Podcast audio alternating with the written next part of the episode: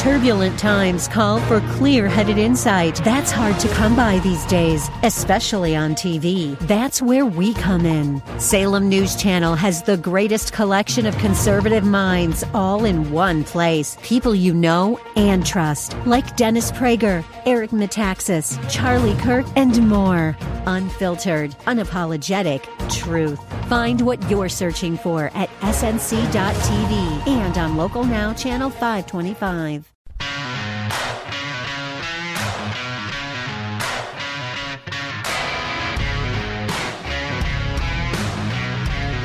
So I shared with you yesterday the unfortunate story of the federal judge who was invited to Stanford University's law school, one of America's supposedly best law schools, second best after Yale Law School.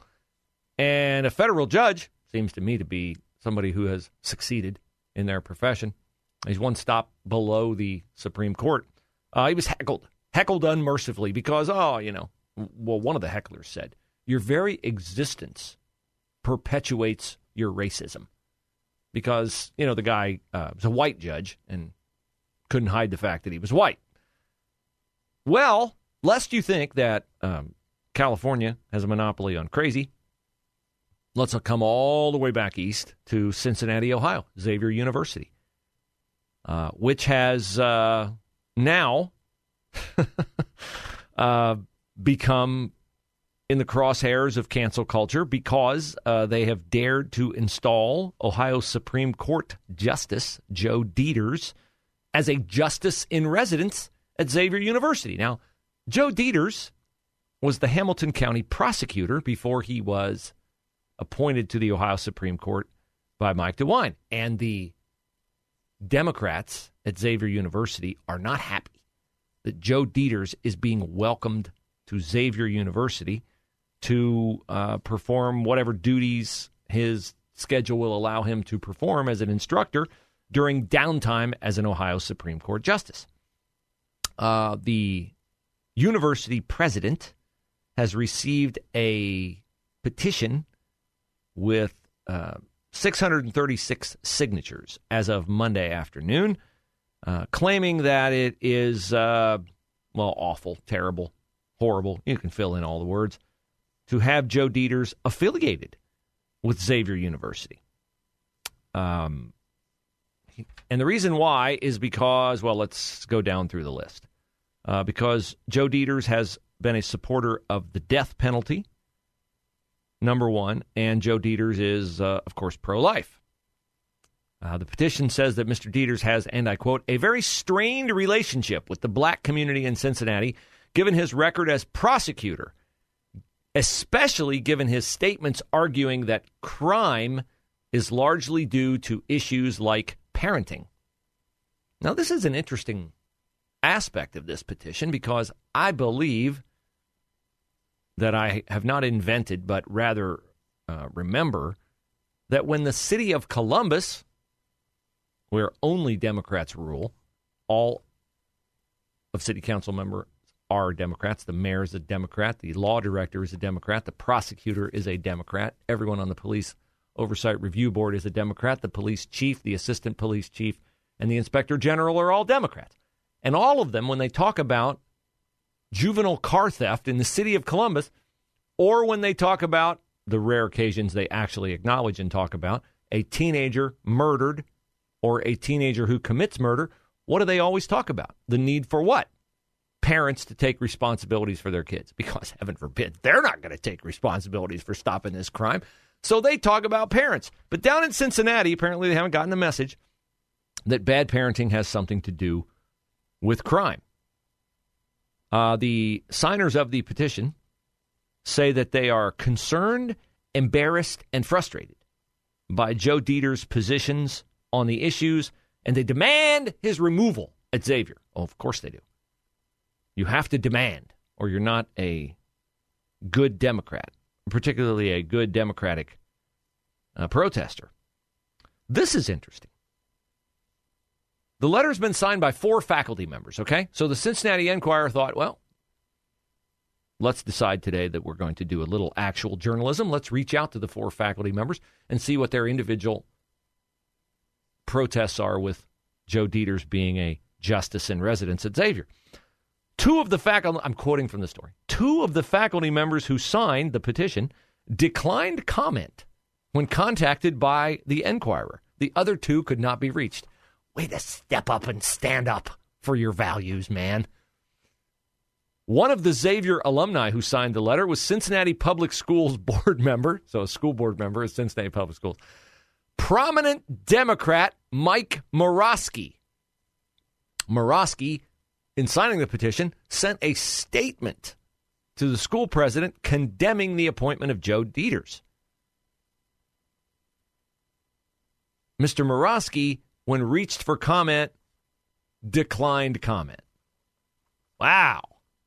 That's the courage of you. Nothing says courage of your convictions like having somebody reach out to you, giving you an opportunity to state your objections, and you saying, nah, I'll pass. I hope Joe Deters presses forward through every protest down there, and I hope he continues to do what he's doing because when you are aggravating Democrats, you are doing the right thing in some way, shape, or form.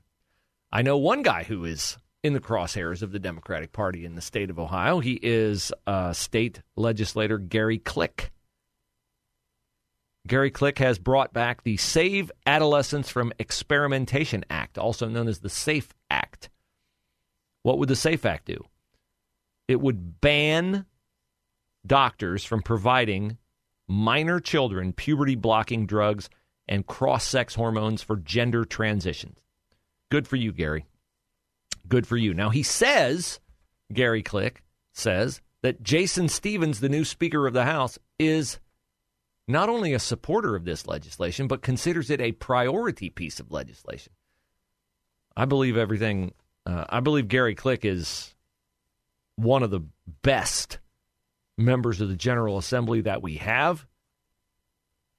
I sure hope he's right about Jason Stephens prioritizing this. And of course, it has the support of Derek Merrin, who should be the Speaker of the House. Now, you know who will not be supporting this?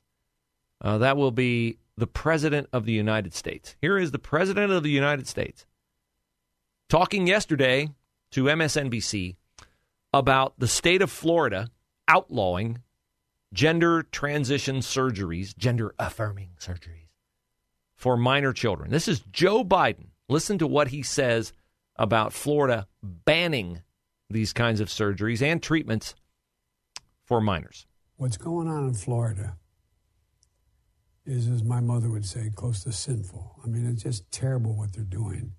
It's not like, you know, a kid wakes up one morning and says, you know, I decided I want to become a man or I want to become a woman or I want to change. I mean, what, what, what are they thinking about here? They're human beings. They love, they have feelings, they have inclinations that are I mean, it, it just to me is, I don't know, it, it's cruel. And the way we do it is we make sure we pass legislation like we passed on same sex marriage. You mess with that, you're breaking the law, and you're going to be held accountable.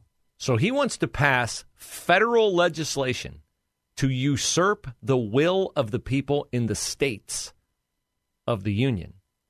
And there are many states who have passed these laws who recognize. Tennessee just outlawed it. Joe Biden wants to impose his own demonic take on gender affirming surgery and puberty blockers and the like when it is not the will of every state in the union or even a growing number of states in the union. This is how he would combat it. He would force you to do what is clearly not in line with not just biblical teaching, but scientific teaching. Scientific teaching, although scientific teaching is fluid, right? Uh, this is a story out of Indiana University, but I'm sure it is absolutely 100% the same at Ohio State. I've talked to doctors who were training at Ohio State and doctors who have been trained at Ohio State. Students at Indiana University School of Medicine are exposed to, guess what? Diversity, equity, and inclusion content as part of a basic anatomy class. Students in the class received a sex and gender primer lesson that included instruction on gender being a social construct, that sex and gender are not the same thing, and how to be a more inclusive health professional when it comes to gender diverse patients. Yeah, we got to crush this ideology out there. It is uh, evil. It is not good for the people who are trapped in it. And the way you know that is the people who are trapped in it are most violently opposed to people transitioning.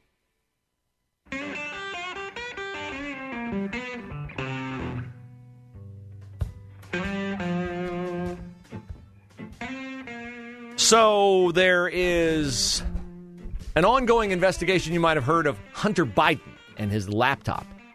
And Jamie Comer of Kentucky is the House member in the Oversight Committee who is heading this up. And uh, of course, it's not going to be reported in the mainstream media because it doesn't reflect well on the Bidens or Hunter Biden. Uh, but they have uh, pressed forward with this. And I wonder if we'll ever get to the point where things will become so bad, the revelations, the things proven by this investigation will be so bad that they will transcend the clear partisanship in the mainstream media and it will be reported. I don't know. We stand by there have to be further revelations, uh, certainly. But here is Jamie Comer talking about the fact that uh, the first bank transaction they've been able to verify happened in January of 2017. Three weeks, maybe it was February of 2017. Three weeks after Joe Biden left the White House, they found a transfer of $3 million from a person who had ties to Chinese businesses. And the money was wired not just to Joe Biden, uh, but to, well, I'll let Jamie Comer give you the details. We discovered that they got a $3 million wire uh, two months after Joe Biden left office. And then the very next day, th- from that account, that wa- Walker account that appears to be a pass through account, then they started wiring money to Biden family members, plural. And there were three different Biden family members that received a cut from that $3 million including a new Biden family member that's never before been included in any of these investigations. So our question is, you know, what exactly did they do to receive that money? What was the purpose of that $3 million wire? Now, that's just the first wire that we've actually been able to obtain bank records on. There are many, many more. Hmm. Well, the first one certainly doesn't sound good for the Bidens. Many, many more.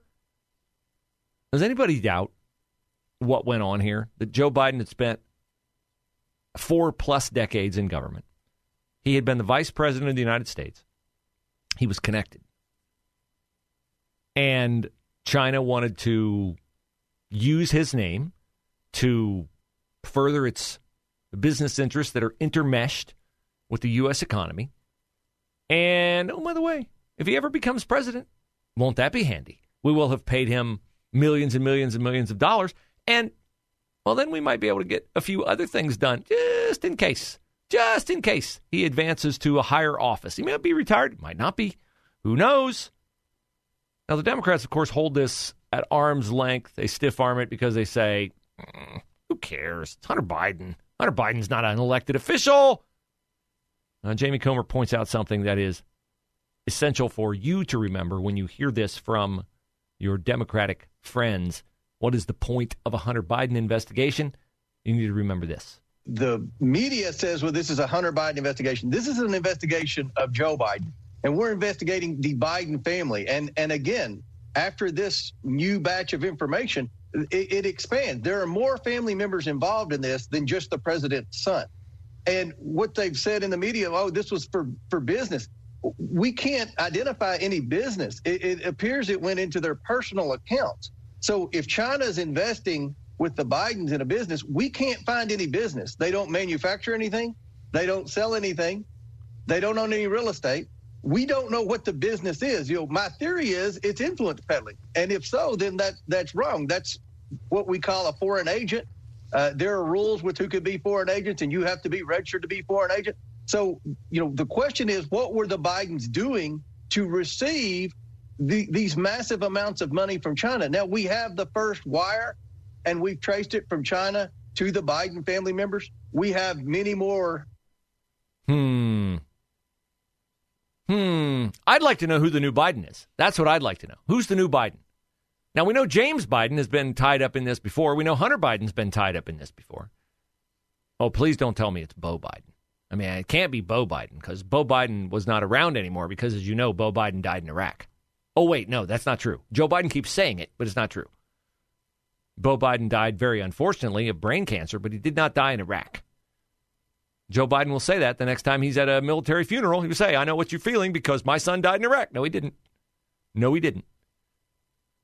Could it be, could it be that the other Biden is Dr. Jill Biden? Could that be? Might it be Dr. Jill Biden? I don't know. Jamie Comer was asked, who is the new Biden? I'm not going to disclose that new name because that uh, really changes things because uh, what we assumed was this was just about the president's son and two brothers.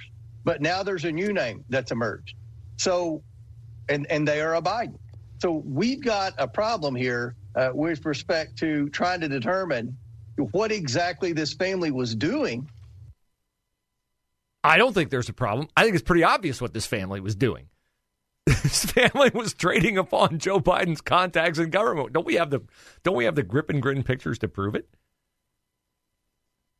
At what point will the Democrats detach from their loyalty to Joe Biden? I mean, this is a problem because he's clearly going to run for reelection. Hasn't announced it yet, but he's clearly going to run for reelection. And as we get closer to him announcing his run for reelection, then Democrats are faced with a problem in that a lot of them quietly don't want him to run. You've seen the polls.